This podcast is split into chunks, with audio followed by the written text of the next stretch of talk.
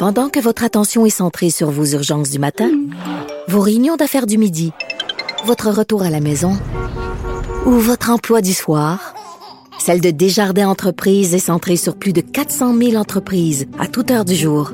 Grâce à notre connaissance des secteurs d'activité et à notre accompagnement spécialisé, nous aidons les entrepreneurs à relever chaque défi pour qu'ils puissent rester centrés sur ce qui compte, le développement de leur entreprise.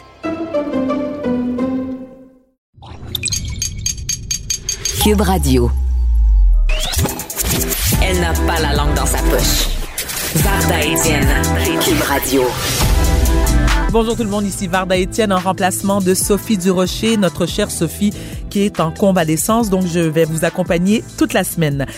Pour commencer, une histoire qui euh, qui me dérange, qui me bouleverse. Encore une fois, des problèmes de, de on ne sait pas si c'est des problèmes de gang parce que là, je veux pas naturellement euh, généraliser, mais dimanche soir dernier, il y a un jeune dans la vingtaine qui a été poignardé à l'intérieur d'un complexe sportif euh, à Laval, dans ce qui serait probablement une partie de soccer qui aurait tourné au vinaigre. Et la victime a été transportée en centre hospitalier où on ne craindrait pas pour sa vie, c'est tant mieux. Pourquoi je trouve ça, euh, je trouve ça inquiétant et, et, et ça et, désolant surtout, c'est que on a l'impression, et on en a parlé beaucoup euh, depuis le début de l'été, qu'il y a de plus en plus euh, de, de, de, de problèmes au sein de nos jeunes qui ont des comportements, soit des problèmes avec des armes à feu, euh, des trucs de gang de rue. Et la question qu'il faut se poser, c'est à quel point nos jeunes ne sont plus en sécurité nulle part. Parce que, euh, on le sait, hein, beaucoup de jeunes, surtout des, des, jeunes hommes qui, pour eux, le sport est une façon de s'évader, de dépenser leur, leur, énergie, de se retrouver en groupe, de pratiquer, pratiquer pardon, une activité qu'ils aiment. Pourquoi il y a tant de violence? Qu'est-ce qui se passe chez nos jeunes? Alors, c'est quoi la prochaine étape? Est-ce qu'on va demander à nos jeunes d'aller sur un terrain euh, vêtu d'un gilet pare-balles ou avec un kit d'astronaute pour être protégé? Est-ce qu'on va demander aux policiers euh, de patrouiller tous les terrains de jeu, que ce soit au soccer, au baseball, au football? Je trouve, bon, vous allez me dire que j'exagère un peu, mais est-ce qu'on est rendu là? Qu'est-ce qui se passe avec nos jeunes? Pourquoi tant de violence? Là, dites-moi pas que c'est la pandémie parce qu'il y avait des problèmes de comportement chez les jeunes bien avant. Et plus ça avance, plus c'est grave, plus c'est triste, plus on est consterné, plus on est dans la désolation, plus on ne sait plus quoi faire, à qui s'adresser? On parlait des psychologues, on parlait des policiers, on parlait des avocats. Nous n'avons pas de réponse, malheureusement. Moi qui suis une passionnée de soccer, mes deux fils jouent. Je dois vous dire honnêtement qu'en tant que mère, ça m'inquiète. J'ai toujours considéré le soccer comme étant un sport sécuritaire, un sport agréable. Je peux pas croire qu'une chicane en deux joueurs de soccer vire en drame et qu'un jeune soit poignardé. Vraiment, là, ça me désole au plus haut. Marie-Claude Barrette, bonjour. Bonjour Varda. Bonjour. Alors aujourd'hui, tu aimerais nous parler de ce cas David Côté, ce père de 36 ans qui a enlevé euh, son fils de 3 ans. Euh, cette histoire a déclenché l'alerte Amber qui a duré presque six jours. Ben absolument. Moi, je, euh, d'entrée de jeu, Varda, j'ai euh, j'ai, por j'ai porté la série Où es-tu euh, qui qui parlait justement des cas de disparition au Québec. Hein. J'ai fait 12 cas de disparition dont une seule a été retrouvée à ce jour. Mais tout ça pour te dire que je suis rentrée dans le cœur des alertes Amber. Je suis allée à la Sûreté du Québec euh, voir où ça se déclenchait, comment ça fonctionnait, les caméras qu'ils avaient. Et c'est drôlement impressionnant, un alerte Amber. Euh, je veux juste rappeler, avant de, de, de, de parler de, ce cas-là, que l'alerte Amber, il y a trois motifs. Hein. Il faut que euh, la, la, personne, on ait des motifs raisonnables de croire que l'enfant de moins de 18 ans a été, été enlevé, qu'il y a vraiment un motif d'enlèvement. Euh, en plus, que l'enfant aussi pourrait subir des lésions corporelles ou même sa vie serait menacée. Et la troisième chose, il faut avoir des éléments pour euh, être capable d'identifier, c'est l'enfant, le suspect, le véhicule, ils ont besoin de renseignements. Je veux te dire ça parce que quand cette alerte en là a été déclenchée, euh, moi j'ai une amie qui était euh, dans un supermarché, puis elle me disait quand les gens, tu sais, ça fait un bruit d'enfer, oui, l'alerte en Absolument. Et et les gens étaient comme exaspérés, puis ont fermé l'application. Oh. mais mais il faut pas en arriver là parce que une alerte Amber là, c'est vraiment c'est vraiment d'une utilité incroyable parce que les cas de décès des enfants qui meurent dans les premières heures d'enlèvement sont très, très élevés. Effectivement. Donc, les premières heures, là, c'est là que tout se joue. Alors, ce que je voulais dire, c'est ne pas négliger jamais l'alerte Amber. Puis, tu sais, sur les routes, il y a des panneaux, hein, un alerte Amber est actif présentement, soyez vigilants. Tu sais, on le sait de partout. Et ça, c'est un gros, gros plus. Et de voir tout ce qui se déploie, parce que justement, dans le cas de David Côté et son fils, même la Gendarmerie royale du Canada a déployé des, euh, des moyens aussi de repérer euh, le, père et son fils. Mais je veux dire, la Sûreté du Québec se déploie de, de partout et on l'a vu dans le village de Saint-Paul, pas loin de Matane, à quel point ils étaient présents, mais ils savaient. Imagine dans ce cas-là, on sait que le père est armé. Là. Mm. Euh, ça fait des jours, hein, parce que c'était une des plus longues, si ce n'est pas la plus longue. C'est la plus longue. C'est la plus longue. C'est la plus longue alerte Amber, donc, hein, qui a duré six jours. Donc, le 31 août, ça a été déclenché. Puis moi, euh, Varda, je me disais, si on se mettait dans la tête de la mère, dans le cœur de la mère. Alors voilà, Marie-Claude, c'est drôle que tu me dises ça parce que je suis d'accord avec toi. Moi, ce qui m'exaspère, ce sont les gens qui, eux, sont exaspérés. Et je me pose toujours la question suivante. Si c'était leur enfant, si c'était leur enfant qui avait disparu, qui avait été enlevé, que ce soit par un parent, que par un étranger, ces gens-là seraient trop contents que cette alerte-là soit déclenchée et qu'ils puissent sûrement les, les aider à retrouver leur enfant. Donc, je trouve ça extrêmement égoïste et nombriliste. Euh, Lorsqu'on parle des gens qui sont comme, ah ben non, je peux pas croire, moi c'est trop fort, ça me dérange. Je me souviens, il y avait un, un monsieur, c'est un journaliste, peut-être que toi ça va te revenir, qui lui euh, se sentait dérangé le matin parce que monsieur dormait et l'alerte l'a réveillé. Ah d'accord. Ah non, non, non, mais c'est ça. Alors, l'alerte Amber, là, et, et dans ce cas-là, tu sais, euh, je pense que tout le monde était en état de vigilance. Là. Moi, je me souviens, j'étais, à un moment donné, j'étais sur la route, là, j'ai vu, euh, tu sais, alerte, euh, alerte Amber, euh, toujours en maintien. Et veut, veut pas, on dirait qu'on a envie de chercher. Tu sais, ça, Oui. c'est ça, c'est ça que ça devrait être. Parce que, puis moi, ce que, que j'aime, c'est, c'est qu'on soit sais, ils ont travaillé fort pour. Il y a deux alertes Amber au Québec. Il y en a un de la ville de Montréal, de la police de la ville de Montréal, et un de la Sûreté du Québec.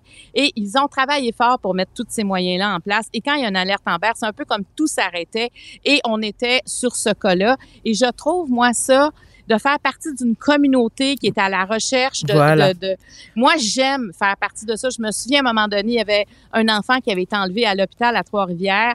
Et sur Twitter, tout le monde, tout le monde était comme à la recherche. Et finalement, ils l'ont retrouvé, mais ils l'ont retrouvé aussi à cause du public. Ben Et voilà.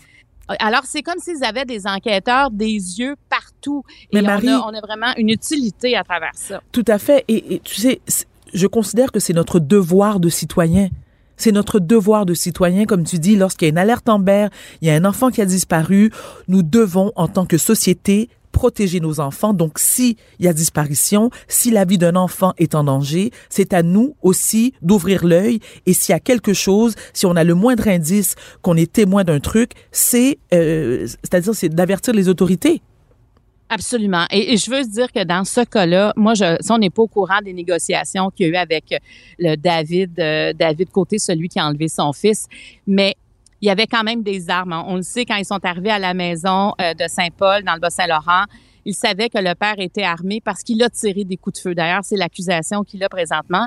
Il a tiré des coups de feu. Alors, imagine pour la mère, la famille proche qui, en, qui savent ça. Ensuite de ça, la police qui doit les enquêteurs qui doivent négocier avec quelqu'un qui est armé, qui est traqué depuis des jours et qui a son enfant de trois ans à côté de lui. Et qui ne va pas Le- bien psychologiquement de toute évidence. Absolument. Donc, je pense qu'il y a eu un travail assez exceptionnel là, qui a été. Je connais pas les détails, mais on peut imaginer que c'est un mot de trop et c'était fait là. Tu sais, je veux dire, c'est sûr que la situation était vraiment euh, dangereuse. Alors là, finalement, moi, j'en reviens pas. J'étais très soulagée de savoir que cet enfant-là était sain et sauf. Parce que c'est extrêmement rare qu'après autant de jours, euh, tu sais, qu'il n'arrive rien de cette façon-là. Et que c'est un heureux dénouement. C'est un heureux dénouement parce qu'on s'attendait au pire, Marie-Claude, comme tu viens de le Ah, dire. Après six jours, je veux dire, plus les jours avançaient, plus les chances de le retrouver, de le retrouver, pardon, s'amenuisaient. Mais je me dis en même temps, tu sais, l'espoir fait vivre, Marie. L'espoir fait vivre. Oui, oui, tout à fait. Alors, c'est une histoire qui se termine bien Et euh, moi, j'ai une pensée pour cet enfant-là. Ce sera quoi aussi les séquelles? Il a Hmm. trois ans. Euh, on peut imaginer que son père euh, s'en ira vers le chemin de la prison. Hein. Je, je pense qu'il y a comme une évidence. Il n'y a Oui. pas d'accusation formelle, mais quand même. Et la mère qui, sais, dans quel état sera cette mère-là aussi? On l'a jamais vue, Marie-Claude. As-tu remarqué? Non. Elle n'a jamais pris la parole publiquement, soit pour demander euh, au père de ramener l'enfant. Et euh, je me suis posé la question en me demandant, est-ce que c'est la même attitude que j'aurais eue moi personnellement en tant que mère? Donc, je me permets de te poser la question, Marie. Euh, moi, je me serais fait voir. Moi, je Voilà. pense, je, je pense que moi, moi, j'aurais voulu parler. J'aurais, j'aurais voulu parler aussi via les caméras au père. Voilà. Tu sais, pour dire ramène, ramène notre fils. Là, Mhm. tu sais, toi, tu peux faire ce que tu veux de ta vie, mais enlève pas la vie de quelqu'un d'autre parce que veut, veut pas. Quelqu'un qui est armé, qui enlève un enfant, euh, tu sais, je veux dire, on ne peut pas ne pas penser au pire parce qu'il y a tellement d'historiques. On dit aussi qu'il était survivaliste. Alors, qu'est-ce qu'il, tu sais, il attendait la fin du monde. Alors, Oh. c'est sûr que dans quel état il pouvait être, euh, ça devait être terrible. Fait que non, on n'a pas vu la mère, mais moi, ça m'a rassuré quand même, Varda, de savoir qu'il avait retrouvé sa mère, l'enfant. Parce que Oui. moi, je me disais, mais est-ce qu'il va retrouver cette mère-là? Est-ce qu'elle est apte à avoir son enfant? Et là, oui, justement, parce que comme on l'a pas vu, il y avait comme plein de, de questionnements, Oui. de doutes euh, qui arrivaient. Est-ce qu'elle avait la garde ou peu importe? Oui, oui. Alors, tout ce que je souhaite, c'est que cet enfant-là, euh, tu sais, vraiment, soit bien entouré, n'ait pas trop de séquelles de ce qu'il vient de vivre, parce qu'on ne sait pas dans que- quelle attitude son père avait avec lui. Mais c'est pour, il a quand même une mère qui aura vécu ça et un père qu'il ne verra pas nécessairement tous les jours. On s'entend. Donc, euh, ça sera pas, euh, tu sais, pour cet enfant-là, c'est tout un virement, tout un, un- un retournement euh, dans sa vie qu'il vient de vivre. Alors, moi, j'ai une pensée pour ce jeune garçon euh, de trois ans. C'est vrai, c'est d'une grande tristesse. Marie, maintenant, sur... on change complètement de registre parce qu'on partage, toi et moi, cette peur immonde des guêpes et des abeilles. Et avant que tu puisses nous parler de ta propre expérience, j'ai été, malheureusement, j'ai été piquée par une abeille il y a environ trois semaines de cela. J'étais en vacances avec mes enfants à Canada's Wonderland. Bon, ceux qui me connaissent savent que durant l'été, moi, j'ai la tête quasiment complètement rasée. Hein, c'est un look que j'arbore depuis des années et que j'aime beaucoup. Soit dit en passant, et j'ai été piquée au milieu de la tête. Déjà, non, non, mais Marie, premièrement, la douleur, je vais même pas en parler parce que sur le coup, je pensais que quelqu'un m'avait foutu un coup de poing. Il y a, y des gens qui vont me dire, bon, ça a l'air un peu intense, mais j'ai été vraiment sonnée. Et ensuite, cette douleur-là s'est transformée en brûlure. Et ce qu'on me disait, c'est, Varda, il faut trouver le dard. Je sais comment trouver le dard, parce que c'est tout petit. Donc, il a fallu que mon ex-mari prenne sa carte de crédit, me gratte dans la tête. Je dis, mais c'est un film. Mais Marie, tu comprends pas. Depuis lors, lorsque je vois une abeille ou une guêpe, j'ai juste une envie, c'est d'enfiler mon costume d'astronaute et de courir dans tous les sens. J'ai une peur, mais une peur. Et, et- et cette année, il y en a beaucoup plus. Et on entend plusieurs spécialistes en parler. Mais moi qui est allergique mortellement aux guêpes, C'est- C'est-à-dire, Marie? C'est-à-dire? ben, ben, c'est-à-dire que moi, j'ai déjà fait un choc anaphylactique suite à une piqûre. Tu sais, j'étais, euh, tu sais, je mangeais un maïs euh, à l'extérieur dans un épichot de blé d'Inde à l'école, euh, à la rentrée scolaire d'un de mes enfants, et a une guêpe tout bonnement qui est venue me piquer sur la main, puis tout de suite, euh, sais, le sentiment de, de se faire étrangler, là, tu sais, Oh. c'est instantané. Oui. Et moi, j'ai mon père, j'ai failli le perdre. Il a bu une gorgée de bière et il y avait une guêpe qui l'a piqué euh, dans la gorge. Hein? Et vraiment, mon, ah ouais, ouais, mon père, moi, il a failli mourir. Écoute, il était hospitalisé. Comment dans la gorge, Marie? Donc, il a Oui. avalé la guêpe? Oui, oui, elle, elle était pas morte, elle était dans sa bière parce que, tu sais, il faut savoir Oh, mon que Dieu. tout ce qui est sucré, ce qui est jaune aussi, euh, va attirer les guêpes. Donc, elle est rentrée dans sa, dans sa bière et elle l'a piqué. Fait que moi, j'ai- comme... euh, j'ai comme un choc dans ma tête et j'ai tout le temps euh, mes deux épipènes, hein, parce que ça en prend pas un, ça en prend deux pour être sûr, parce qu'il y en a qui sont décédés après l'injection d'un- d'une seule euh, dose d'épipène. Et, euh, et, et, et je te dirais, que si je voulais en parler aussi aujourd'hui, c'est que je trouve que des fois, les gens autour de nous ne comprennent pas l'état de vigilance. Moi, là, présentement, tu sais, je suis allée prendre un café dans un, dans un café extérieur, justement, et, je- et ils ont mis des trappes à guêpes. Et là, il y avait des guêpes mortes dans de l'eau savonneuse, mais il y avait des guêpes, des guêpes, des guêpes. Écoute, là, là, le cœur me débattait. Puis la personne me disait, ouais, mais ici, euh, les guêpes ne piquent pas. Ah, d'accord. Non, non, non, non, non, non, c'est parce que là, je me dis. Ah, d'accord. Ce sont des guêpes domptées. Ben oui, c'est parce Mhm. que probablement quand t'as pas eu de, de piqûre ou que t'es pas allergique, tu réagis pas de la même façon. Mais ce que je veux dire aux gens, c'est respectez-nous en tant que Tout à quand fait. on- moi, là, je veux dire, c'est ma vie qui est en danger. Et là, j'ai trouvé un truc que j'ai lu justement sur un spécialiste euh, des insectes qui disait les guêpes euh, n'aiment pas la boucane parce que ça leur coupe l'odorat. Donc là, je me suis acheté des petits cigares. Donc, je ne fais que l'allumer et le laisser se consumer seul. Ah, bonne Et la, idée. la- ça sent pas super bon, mais il reste que je n'ai pas de guêpe. Écoute, là, parce que c'est une question de vie ou de mort presque. Ben Moi, oui, je vais.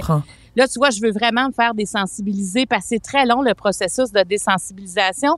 Sauf que là, cette année, je, je peux, je peux pas te dire comment. je- Il y en avait une dans ma voiture. J'ai fait rire de moi à la station-service. Écoute, je suis partie en courant. Ben, Quand j'ai vu qu'elle, parce qu'elle m'a touché le bras, puis elle était dans ma voiture, et là, je suis sortie. Mais c'est, je pense que tous ceux et celles qui sont comme nous, là, qui ont peur des abeilles, des guêpes, des thons, là, je veux dire, cette année, c'est pas notre année. Puis c'est pas une année pour aller sur une terrasse, puis, euh, tu sais, faire comme si ça existait pas, là. Exact. que, faut- Mais, les épluchettes de blé c'est pas bien bon pour nous autres. Et comme tu l'as dit, c'est vrai que cette année particulièrement, il y en a énormément. Tu m'as parlé, Marie-Claude, tu dis que donc la couleur jaune attire Oui. les guêpes? Oui, le jaune attire les guêpes et euh, c'est pour ça que le maïs là, c'est comme euh, c'est vraiment un un ing- tu sais c'est vraiment quelque chose de, ben, de dangereux. Je parle pour moi là, tu sais, Oui. je, je parle vraiment pour moi parce que moi ça m'est arrivé la première fois avec un épi de maïs, c'est que c'est jaune et c'est sucré. Et les- les- ils adorent le sucre. Les abeilles aiment, elles adorent le sucre.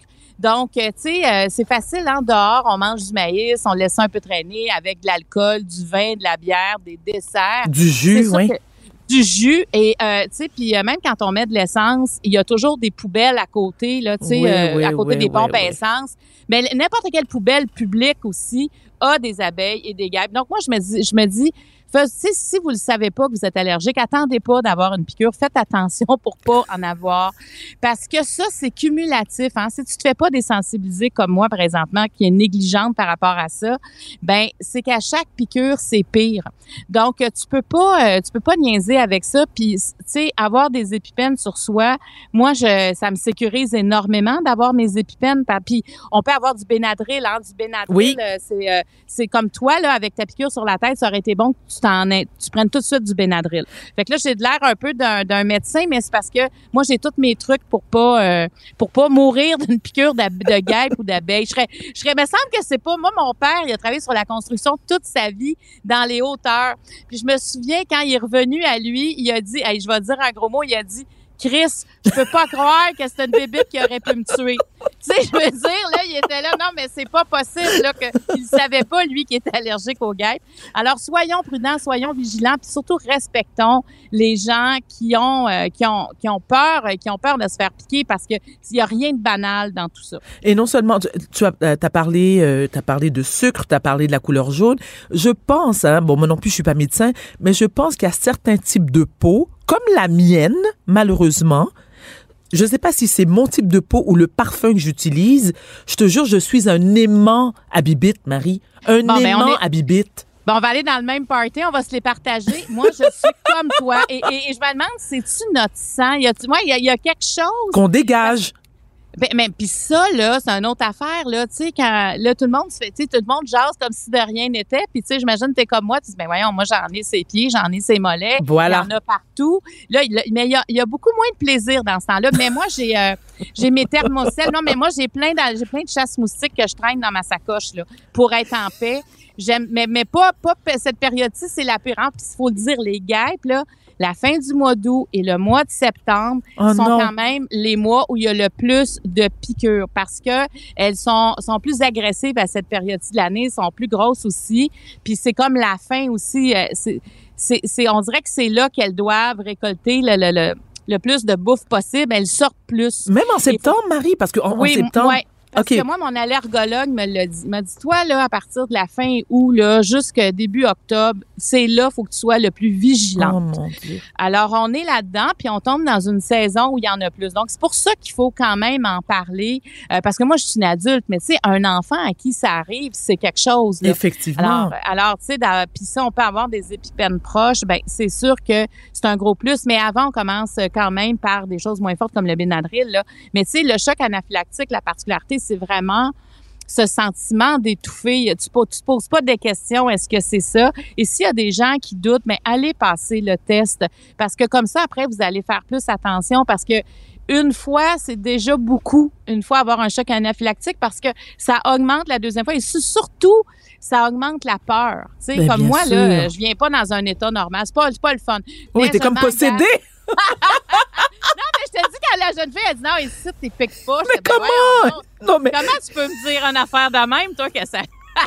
non, mais je me dis, parce que lorsque tu m'as dit ça tout à l'heure, hors des ondes, que la dame te dit qu'il y, a- il y a des guêpes, mais les guêpes où, où tu étais ne piquent pas, j'essaie de- d'évaluer comment fait-elle pour savoir que certaines guêpes ne, ne piquent pas? Est-ce qu'elle se promène avec une pancarte sur leurs ailes en disant, moi, je ne pique pas, moi, je n'aime pas le type de peau, moi, je préfère Marie-Claude Barrette, c'est une ben, question à c'est se poser. C'est- parce qu'elle, elle, s'est pas fait piquer, tu sais. Fait que, parce que moi, je me souviens de l'histoire d'un médecin, à, je pense que c'était à Sherbrooke, qui est allé jouer au golf. Ça, ça fait quand même plusieurs années, mais c'est une histoire marquante. Il, cherchait sa balle dans le bois, il s'est fait, il s'est fait piquer par une guêpe, mais il y avait juste une dose d'épipène sur lui et sa femme était à côté puis a dit c'est fini puis il est décédé là parce que il savait qu'avec une c'était pas Oh, suffisant. mon Dieu. Un dernier Alors, truc, un dernier truc, oui. si je peux me permettre, Marie-Claude, à nos auditeurs, qui fonctionne très bien pour éloigner les guêpes, c'est l'odeur du café bouillant. Les, alors, Ah. les vapeurs du café, les guêpes ont horreur de ça. Donc, trouvez-vous un abonnement, euh, achetez, achetez des galons de café et mettez ça sur votre terrasse et laissez ça brûler. Marie-Claude Barrette, merci beaucoup. On se retrouve demain. Ben merci beaucoup Varda, bonne journée. tout le Merci pareillement. Bye bye. Pendant que votre attention est centrée sur cette voix qui vous parle ici, ou encore là, tout près ici, très loin là-bas, Ou même très, très loin. Celle de Desjardins Entreprises est centrée sur plus de 400 000 entreprises partout autour de vous. Depuis plus de 120 ans, nos équipes dédiées accompagnent les entrepreneurs d'ici à chaque étape pour qu'ils puissent rester centrés sur ce qui compte, la croissance de leur entreprise.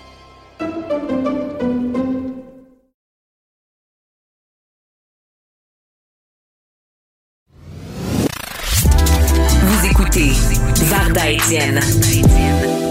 On parle beaucoup de la santé mentale du personnel scolaire, mais comment va celle des enfants dans notre système scolaire, malades et défectueux? En tant que mère de famille, moi, je me suis posé la question parce qu'on sait aussi que le taux de décrochage scolaire est en hausse.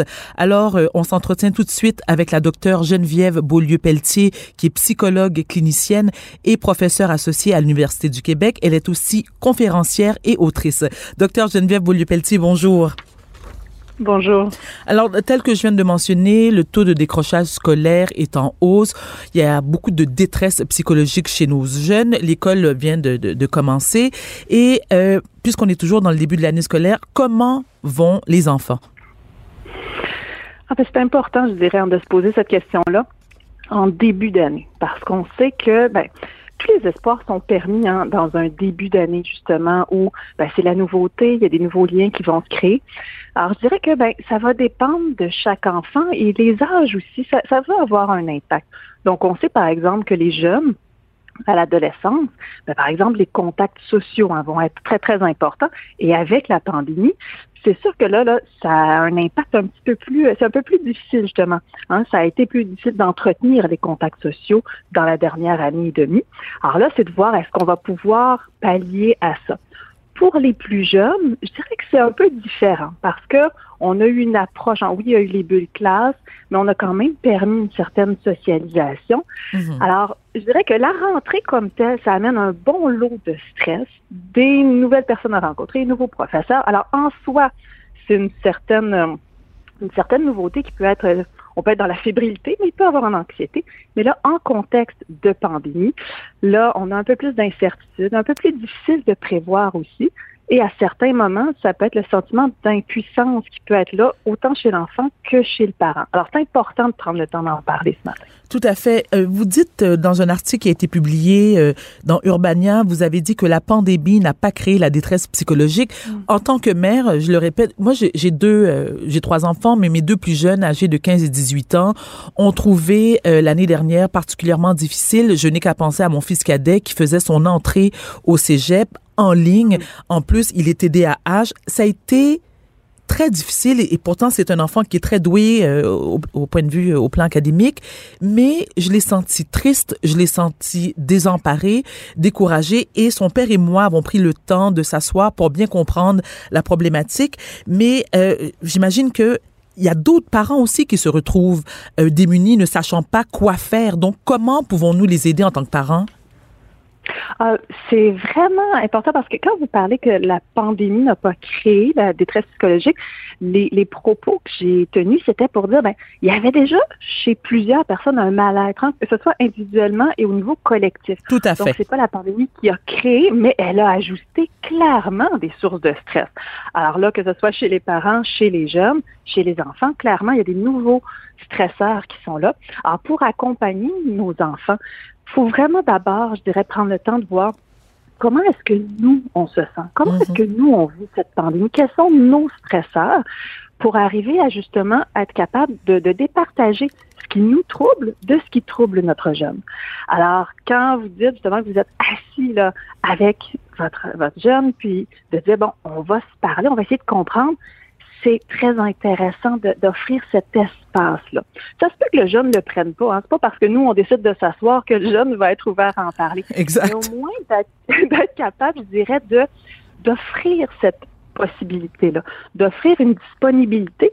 Comment on peut le faire? Ben déjà, de ralentir notre rythme comme parents, comme mhm. famille, d'avoir un rythme plus doux, plus lent, ce qui nous permet, à certains moments, justement, plutôt que d'être pressé dans la course du quotidien, d'être là au besoin. Oui, mais c'est pas toujours évident, euh, docteur Beaulieu-Pelletier, c'est pas toujours évident parce que les parents, avant, comme vous l'avez mentionné, eux aussi leur lot de stress. La pandémie, nombreux sont les parents qui, un, ont perdu leur emploi, deux, se sont retrouvés en télétravail, donc obligés de fréquenter, c'est-à-dire fréquenter, d'être avec leurs enfants plus souvent qu'autrement. Euh, il y a aussi des couples qui se sont séparés, donc il y a eu beaucoup de conflits qui peuvent, eux, créer un stress supplémentaire aux enfants. Ah, clairement, clairement. Et les enfants vont beaucoup absorber le vécu du parent. Donc, même si nous, on essaie de, bien fonctionner malgré nos sources de stress, ils vont être très capables de capter sans nécessairement euh, être capables de faire sens de ça parce qu'ils ne savent pas nécessairement ce qu'on vit, mais ils, ils, sentent cette charge de stress-là, ces préoccupations-là. Alors, c'est pour ça que le plus qu'on est capable, nous, de faire un bout de chemin par rapport à nos facteur de stress, c'est très aidant pour départager. Mais oui, les parents ont eu beaucoup, beaucoup, beaucoup de soucis, je dirais, beaucoup de préoccupations. Et c'est peut-être l'exercice qu'on peut faire, en fait, qu'on devrait toujours faire même en dehors de la pandémie. Oui, tout à fait qu'est-ce que qu'est-ce que je veux que soit mon quotidien? Est-ce que c'est satisfaisant? Et certains ont pris cette opportunité. C'est clair que perdre son emploi, c'est vraiment un, facteur de stress important. Certains ont pris cette opportunité-là de dire bon, je comment je veux ma suite là? Je dois la créer.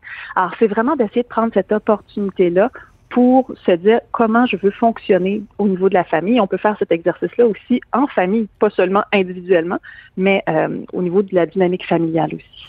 Je vais parler maintenant du rôle des enseignants parce que même avant la pandémie, beaucoup de parents mettent la responsabilité de l'enseignant pour être responsable non seulement d'enseigner à leurs enfants, mais aussi de leur éducation. Hein? C'est comme si que de 8 heures à 3 heures et demie, on n'est plus parents, c'est la job du prof. Est-ce qu'il y a une façon aussi peut-être d'aider euh, les enseignants à euh, eux aussi venir en aide aux, euh, enfants et les, les adolescents pardon, en difficulté scolaire? Mais je dirais déjà, il faut vraiment comprendre que la communication entre justement les, euh, les membres du personnel scolaire et les parents, elle est essentielle. On doit vraiment communiquer. Quand justement il y a des sources de stress, que ce soit du parent ou de l'enfant, c'est vraiment important d'en faire part à l'enseignant qui va être beaucoup plus capable de comprendre notre enfant. Si on regarde par exemple l'anxiété, c'est pas seulement une agitation ou des ruminations, ça peut vraiment se traduire, par exemple, par des comportements plus turbulents, une plus grande irritabilité chez certains jeunes. Alors, si justement le personnel scolaire est plus en réaction à, ces comportements turbulents-là, là, on passe à côté de l'anxiété du jeune et là, on, ne s'enligne pas vers quelque chose de très positif et constructif pour lui. Alors, plus on va être capable de communiquer, on donne à, l'enseignant des ressources pour accompagner notre jeune. Je dirais aussi de faire confiance au personnel scolaire parce que des fois, justement, surtout en contexte de pandémie, on n'est pas nécessairement tous d'accord. Euh, il y, a, y a certaines mesures qui nous irritent. Alors, si je suis, si je ne montre pas ma confiance dans le personnel scolaire, je suis en train aussi d'envoyer des messages à mon jeune qui risque aussi d'être, euh, je dirais, de, de, vivre ça plus difficilement en milieu scolaire. Est-ce que c'est vraiment un travail de collaboration, je dirais. Tout à fait. Euh, docteur Pelletier-Beaulieu, euh, Beaulieu-Pelletier, pardon, est-ce que vous considérez que la santé mentale de nos enfants a été négligée euh, pendant, pendant la pandémie? Je pense que ça a été plus long avant qu'on le mette vraiment à l'avant-plan. Euh, j'ose croire hein, au fil des mois qu'on en a davantage parlé, mais je pense qu'il faut continuer à le faire parce qu'on a beaucoup parlé que les enfants ont une grande capacité d'adaptation, une belle capacité de, développer leur résilience. C'est très vrai. Hein, ils sont très, très capables de cette adaptation-là, mais n'empêche qu'il ne faut pas négliger ce que ça leur demande. Et que même s'ils ont cette capacité d'adaptation-là, s'ils sont dans un entourage plus stressés, plus troublés, euh, qui, des, des, parents, par exemple, qui n'ont pas des ressources euh, pour différentes raisons, hein, que ce mhm. soit juste une disponibilité de temps, une disponibilité mentale, une charge trop grande, ben, c'est difficile pour lui de s'adapter. Alors, oui, on, on, doit encore plus en parler, de dire oui, ils sont capables de s'adapter, mais donnons-nous le temps de les comprendre. Et je dirais que les jeunes, hein, surtout les adolescents, ça a été long avant que réellement on en parle. Ah oui. Parce qu'en disant, oh, ils sont jeunes, ils sont jeunes. Non, non, ils sont à une phase de vie essentielle dans le développement de l'identité où le contact avec les, les amis est fondamental. Alors, c'est pas des caprices, là. Ils ont besoin de ces contacts-là pour se développer, pour sortir, je dirais, de, de, de la, du, du nid familial. Ça fait partie de leur développement. Alors ça, on doit continuer à en, en, en parler. Dans votre pratique, euh, vous avez surtout bien sûr consulter beaucoup d'enfants avec euh, des troubles d'anxiété. Il n'y a pas beaucoup de gens qui comprennent ce que ça veut dire et les premiers signes d'anxiété chez l'enfant, c'est quoi? Ben, je dirais, moi, je travaille beaucoup avec les parents qui accompagnent des enfants.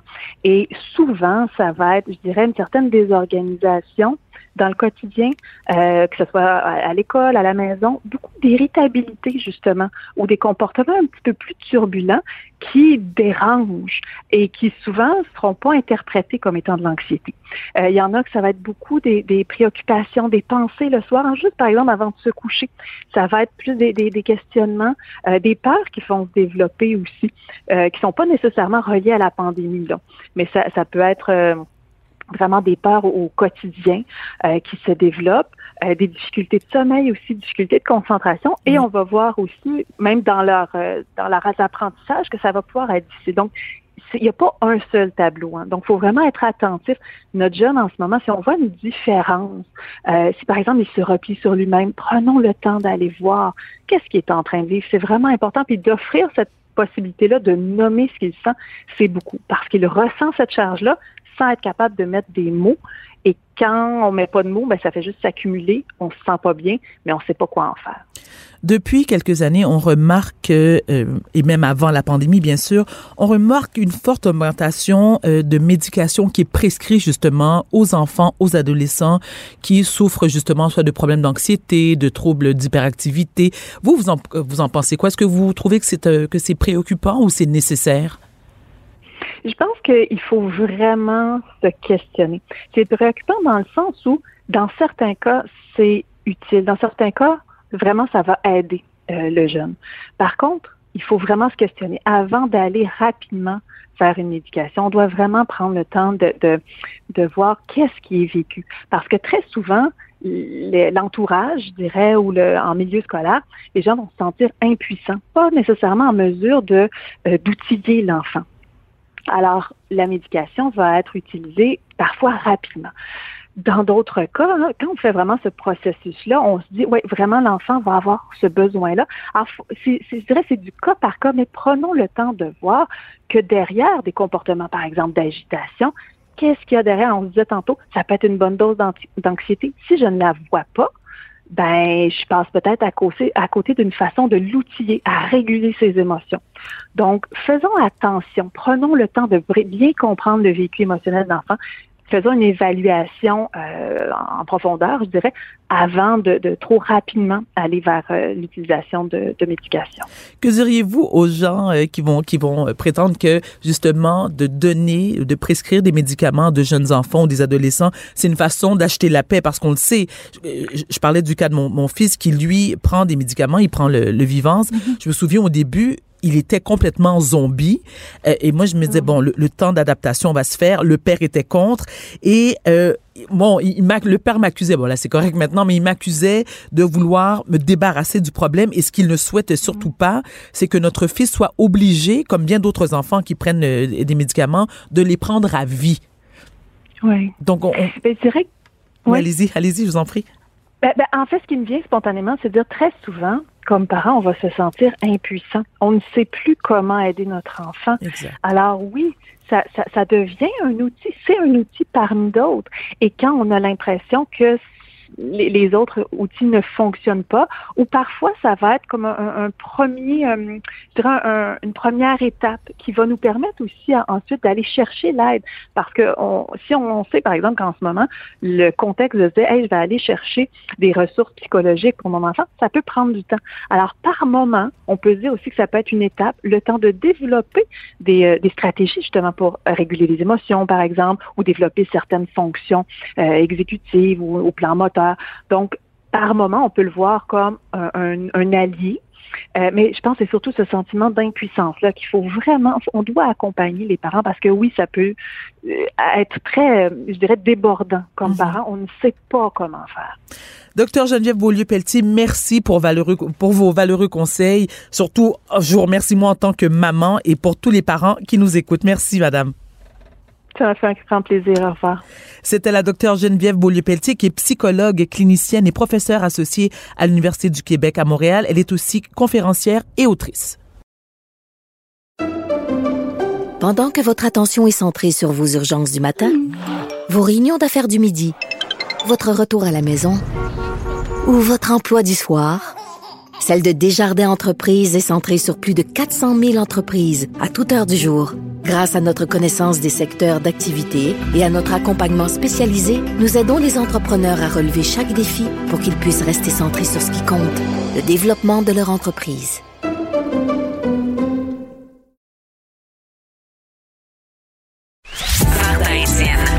Cube Radio.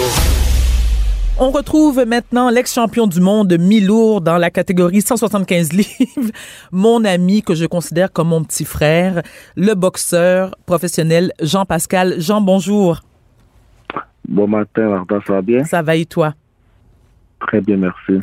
Alors, avant de parler de ta carrière, Jean, euh, on va euh, revenir bien sûr sur le décès de la jeune boxeuse mexicaine de 18 ans, Jeannette Zacharia Zapata, qui a été victime d'un violent chaos euh, samedi dernier au stade IGA du Parc Jarry. Elle a malheureusement succombé à ses blessures jeudi après-midi, le 2 septembre. Elle, son opposante était Marie-Pierre Houle. tout d'abord, comment tu as réagi quand tu as appris le décès de Madame Zapata? Euh, j'ai été vraiment, vraiment triste, très attristé parce que cette jeune fille-là, elle a l'âge de ma fille, oui, Angel. Euh, c'est vraiment, vraiment jeune. Euh, c'est un incident vraiment malheureux qui aurait sûrement pu être évité si les, si les bonnes vérifications auraient été faites. Attends, attends, Jean, je t'arrête tout de suite. quand tu dis, c'est intéressant ce que tu dis. Tu dis, lorsque, si les bonnes vérifications avaient été faites. Tu parles de, euh, qu'est-ce que tu veux dire en termes de vérification? C'est-à-dire le, parce que le poids n'était pas, euh, elle n'était pas, euh, elle, ne faisait pas le poids comparativement à, Marie-Pierre Houle? Non, c'est pas ça. C'est plus du fait qu'elle avait reçu une commotion cérébrale, voilà, deux mois, trois mois. Trois mois, oui.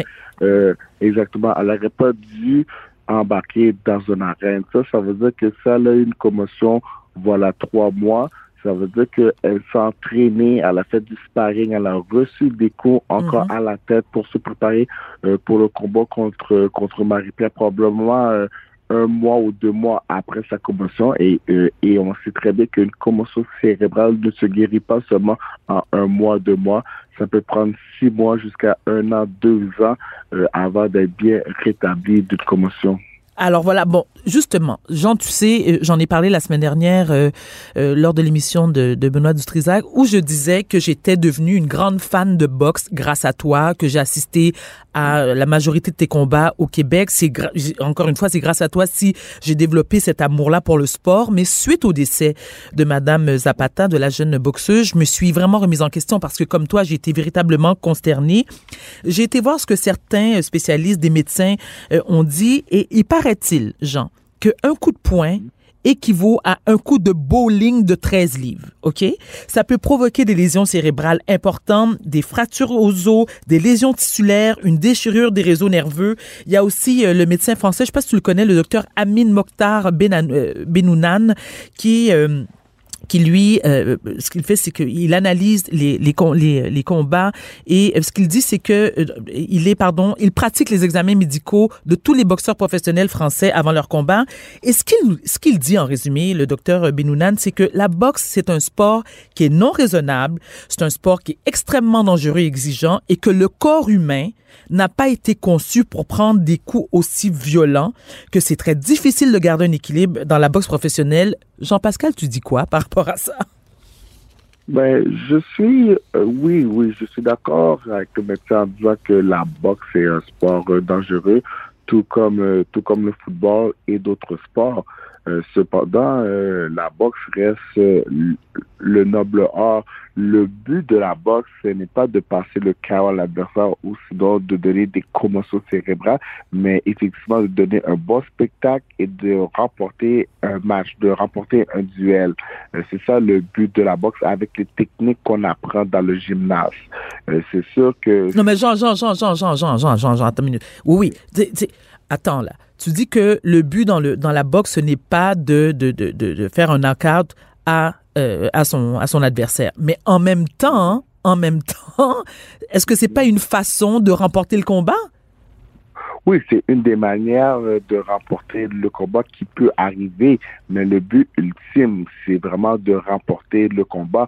Moi, quand j'embarque dans l'arène, euh, c'est pas pour c'est pas pour maltraiter mon adversaire, c'est pas pour lui passer le chaos, mais, mais définitivement pour gagner mon combat. Oui, euh, passer le chaos est, est, je pourrais dire, une des manières de remporter le combat, mhm. mais c'est pas la seule façon de remporter le combat. Il faut esquiver les coups. Exactement, on peut esquiver les coups, on peut bloquer les coups, on mhm. a des manières de, pour se protéger. Et si on est débordé, justement, on a le droit de mettre un genou à terre, et, dès qu'on a un genou à terre, l'adversaire ne, ne peut nous frapper. Ah, d'accord. Alors, euh, alors, exactement. Donc, il y a beaucoup euh, de techniques, beaucoup de choses qu'on peut faire pour se défendre. Euh, c'est sûr que la jeune fille de 18 ans avait beaucoup moins d'expérience. Mais c'est une enfant, genre 18 ans. T'es une enfant, là présentement, on met encore une fois euh, la boxe au bas des accusés, mais la question qu'il faut se poser, c'est vraiment est-ce que l'entourage de la boxeuse a fait son travail? Oui, mais moi, je ne crois pas. Parce que Jean t'a déclaré lors, d'un tweet, euh, tu as écrit malheureusement encore une fois le encore une fois le monde de la boxe est au banc des accusés comme tu viens de nous dire. Nous pratiquons un sport, un métier dangereux. Cependant, il faut se rappeler que le corps humain reste fragile malgré tout genre de préparation et préalable. Il faut absolument prendre le temps. Prendre le temps de quoi? De bien se préparer, Qu'est-ce que tu voulais dire par là? Le temps de, ben, prendre le temps de bien se préparer, euh, prendre le temps de bien faire ses diètes, euh, prendre prendre le temps de bien récupérer euh, de blessures qu'on peut avoir. Euh, comme je vous dis, euh, si nous avons reçu, avons eu une commotion cérébrale pendant un combat, ce n'est pas une très bonne idée d'embarquer dans l'arène un mois, deux mois après avoir subi un chaos. Comme je vous dis, récupérer d'une commotion cérébrale peut prendre beaucoup de temps, peut prendre des mois, des années. Alors, mais comme je disais aussi à euh, à un de mes amis, c'est que elle, la boxe pour elle au Mexique, c'était un moyen de survie. Ben oui. Alors, euh, alors euh, c'était 1800 pièces, Jean. Exactement, c'était un moyen de survie. Alors, elle a embarqué dans la reine pour pouvoir nourrir sa famille, nourrir ses gens, se nourrir elle-même. Alors, c'est vraiment une situation très, très complexe. Mais t'as entendu, justement, écoute, moi, ce qui m'a un peu enragé, j'étais vraiment, je te jure là, c'est lorsque j'ai entendu que son père, alors le père de, de Jeannette Zacharia Zapata, a déclaré aux médias que sa fille savait euh, les risques qu'elle prenait et que euh, qu'elle elle les assumait. Mais à un moment donné, Jean, comme tu viens de le dire, tu sais, perdre ta vie pour 1800 pièces, de toute façon, il n'y a pas de prix, il n'y a pas d'argent, euh, il n'y a pas une bourse assez importante qui mérite qu'on perde sa vie, on s'entend. Donc, je me dis, et tu l'as précisé, pour certains boxeurs, contrairement à toi, Jean, Jean, on le sait, la, boxe, c'est ta passion, t'en manges, t'en dors, t'en rêves. Écoute, et, je trouve ça complètement admirable. Mais on parle pas non plus du même type de bourse. Hein, je veux dire, t'as fait beaucoup plus de cash Madame Zapata et t'as encore envie. Par contre, tu as déjà euh, vécu une situation similaire au début de ta carrière parce que tu avais passé le chaos à ton adversaire qui était par la suite, tu sais, resté dans le coma? Je me rappelle plus c'est qui euh, ton adversaire de l'époque, mais est-ce que tu considères que euh, ce sport peut vraiment être sécuritaire? le sport de la boxe est quand même assez sécuritaire, mais des incidents, des accidents arriver euh, dans n'importe quel sport. Regardez au hockey, euh, il y a déjà eu un gardien euh, qui s'est fait trancher la gorge par un coup de patin d'un adversaire. c'est des, des incidents isolés. Oui, c'est sûr que c'est peut-être qu'au Québec, ça arrivé à quelques reprises, la mort de boxeurs. Comme, comme je vous dis, c'est pas une question de gabarit, c'est pas une question, ça arriver à n'importe qui. C'est une question des fois aussi de malchance. C'est regarder Stevenson. Euh, ah oui, bel exemple. Son combat était quand même assez équilibré et malgré lui aussi, il a été dans le combat. Euh, dans le coma, grâce à Dieu, il s'en est sorti. Euh, mais avec des séquelles, Jean. Sais, soyons ah honnêtes, avec des séquelles quand même assez importantes. Avec des séquelles, mais cependant, il est toujours en vie. Euh, maintenant, je regarde Stevenson physiquement, il est correct. Mhm. C'est plus le côté cérébral euh, que je pense euh, qui va pas revenir parce qu'une neurone, c'est quelque chose qui ne se régénère pas. Voilà. Alors, euh, alors oui, c'est plate, mais la boxe, comme je vous dis, c'est un sport qui est quand même assez sécuritaire, euh, malgré que c'est dangereux. Euh, mais comme que oui, le père a dit, euh, quand on pratique ce sport-là, nous sommes en connaissance de cause. c'est malheureux, c'est plate, mais comme je vous dis, il faut pas faire le procès de la boxe. Je pense qu'il faut faire le procès peut-être des gens qui entouraient cette petite fille-là, peut-être de la régie aussi qui, qui a peut-être qui a été un peu à défaut de laisser cette jeune fille-là rembarquer dans une arène après avoir subi un chaos trois mois avant. Ben, Jean, c'est bien que tu en parles parce que j'allais justement aborder ce sujet-là avec toi. Tu dis que il y a des qui sont les qui sont les responsables? La régie exactement. Est-ce qu'elle est-ce qu'elle a une certaine responsabilité? Est-ce que les promoteurs ont une responsabilité euh, de mieux encadrer ou de s'assurer que les, les, les adversaires euh, font le même poids sont capables? Tu comprends? ce n'est pas euh, le travail du promoteur de s'assurer de c'est de s'assurer que que la boxeur est apte à boxer. C'est c'est le c'est le travail des médecins, c'est le travail de la régie, puis aussi c'est le travail de l'entourage. Euh, ben, mais comme que je disais aussi, c'est qu'à 1800 dollars du combat, c'est sûr que ton équipe n'est pas grosse. C'est ah, sûr que pas un entourage encadré euh, qui peut vraiment vérifier euh, si tu es vraiment apte à boxer. Et, même si ton entourage, euh, à 1800 dollars du combat, ça reste tes amis, ton entraîneur, et peut-être ces gens-là n'ont pas la compétence pour voir ou pour savoir si tu es vraiment apte à boxer. Et comme je vous dis, c'est des fois, cet entourage-là, c'est toi qui les fais vivre aussi. Alors, comme je vous dis, c'est vraiment complexe. c'est beaucoup plus compliqué que est-ce que c'est noir ou blanc?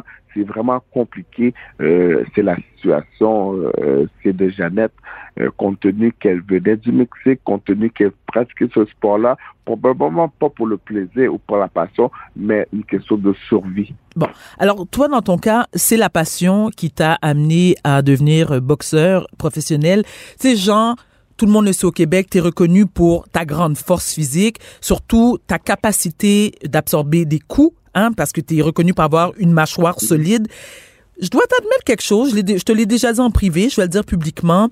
Lors d'un de tes combats contre Kovalev, je me souviens euh, au Centre Bell, je pensais m'évanouir parce qu'à chaque coup que tu prenais, Jean, ça me mettait complètement à l'envers. J'ai quitté le, le, le, le, le Centre Bell en pleurant, puis je voulais pas pleurer devant toi parce que je me disais, je veux dire, déjà que tu avais perdu le combat, puis et, je me souviens toute la préparation physique qu'il y avait derrière ça. Toi, t'as pas eu de séquelles. Et pourtant, il y a des coups que t'as reçus dans le ring. Tu sais, Jean, je voyais, j'avais l'impression que tes yeux roulaient. Je me dis, non mais il, va mourir, il va tomber. Donc, après avoir pris autant de coups, parce que tu as quand même une bonne fiche, une belle fiche, est-ce qu'il y a eu des moments où tu t'es dit, bon, ça y est, j'ai mangé assez de coups de poing sur la puis sur la tête, je, prends ma retraite, ça suffit, je veux faire autre chose?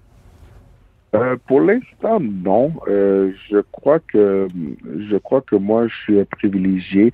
Euh, c'est dans mon sport, je suis chanceux. Euh, je crois pas que j'ai reçu beaucoup, beaucoup de coups. J'ai toujours toute ma tête. Euh, physiquement, ça va bien. Psychologiquement, mentalement, ça va bien aussi. Mais c'est sûr qu'en regardant des choses comme ça, euh, en voyant Stevenson aussi, c'est sûr que ça fait peur. Mhm. C'est sûr que ça fait réfléchir, mais en même temps. Est-ce que euh, tu as peur, Jean? que- Excuse-moi de t'interrompre. Est-ce que est-ce que tu as et quand peur? j'embarque sur le ring, non, j'ai pas peur. Mais en voyant des incidents de la sorte, oui, ça fait réfléchir, ça fait peur. Mais quand j'embarque dans l'arène, quand je me prépare euh, définitivement, la peur, je mets ça de côté. Euh, mais comme je dire, euh, il y a des gens, par contre, qui sont prédisposés à faire des commotions cérébrales. Moi, je suis Ah bon? peut-être, comme un peu chanceux euh, que j'ai une carapace plus forte que la moyenne, mais il y a des gens qui sont plus fragiles que d'autres. Et je crois que c'était probablement ça qui est arrivé à Stevenson et aussi à Jeannette.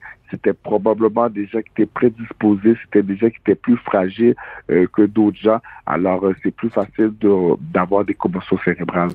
Très bien. Bon, là, Jean, la question qui tue, on va revenir à ta carrière, hein, parce que de un, euh, je sais que tu n'as pas voulu accorder d'entrevue depuis euh, la controverse.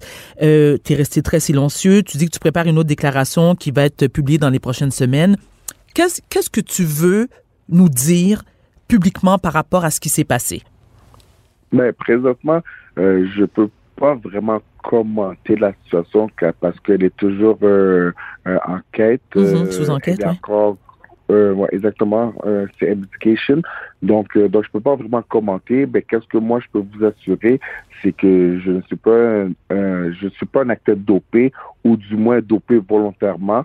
Euh, présentement, nous faisons encore des tests. Euh, les choses, ils sont toujours sous enquête. J'ai passé nombre, nombre de tests qui ont toujours été négatifs. J'ai boxé contre Sergei Kovalev. J'ai fait des tests. J'ai toujours été posté, po- j'ai été toujours été déclaré négatif. Alors, je verrais pas pourquoi que j'aurais pris des substances illicite Bon. pour boxer contre Badou Jack quand j'ai déjà boxé contre Kovalev. Bon. Badou Jack, c'est pas Kovalev. Bon, mais Jean, justement, alors quand euh, quand quand cette histoire-là euh, est sortie, bon, ça t'a créé beaucoup de tort. Moi, je me souviens encore une fois. Bon, peut-être que je suis, tu sais, je suis biaisée euh, je veux dire, par rapport à l'amitié que nous avons. Moi, je n'ai jamais cru. Hein, tu le sais, je te l'ai dit, je n'ai jamais cru que tu aurais pris des substances volontairement. Pourquoi? Parce que je te connais, ok, et je sais, bon, je suis pas avec toi 24 heures sur 24, mais je sais qui tu es, je connais tes valeurs, et je sais aussi que tu as toujours été un fervent défenseur, c'est-à-dire que tu t'es toujours, tu as toujours décrié euh, haut et fort euh, les, les- certains athlètes, surtout au milieu, dans le milieu de la boxe, qui eux euh, prenaient des substances pour améliorer leur performance. Malheureusement, tu sais, Jean, il y a des fans qui doutent qui doutent de, de, de, de, qui doutent de ce qui s'est passé, qui disent que oui, tu as sûrement pris ces substances-là en, en, en bonne connaissance de cause. Et, et ces gens-là t'ont peut-être laissé tomber ou disent, bon, on n'ira plus le voir boxer. Qu'est-ce que tu penses de ça et qu'est-ce que tu serais prêt à, nous dire pour euh, à ta défense et surtout pour que tes, pour tes fans, tes admirateurs euh, aient ce regain de confiance envers toi? Mais sincèrement, j'ai beaucoup de gens qui sont derrière moi. J'ai- beaucoup euh, de gens qui me supportent et j'apprécie ça énormément. Euh, j'ai toujours prôné un sport, euh, un sport propre. Exact. Euh, j'ai toujours prôné euh, pour des athlètes propres. Je suis allé aux Olympiques. Euh, j'ai eu un paquet de tests.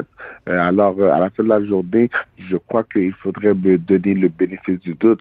Oui, il y a beaucoup de gens qui vont japper fort et haut, euh, mais, mais ces gens-là attendaient juste, euh, c'est le moment que je tombe ou qu'il m'arrive un petit quelque chose pour pouvoir japper. Mais t'en as vu d'autres, Jean.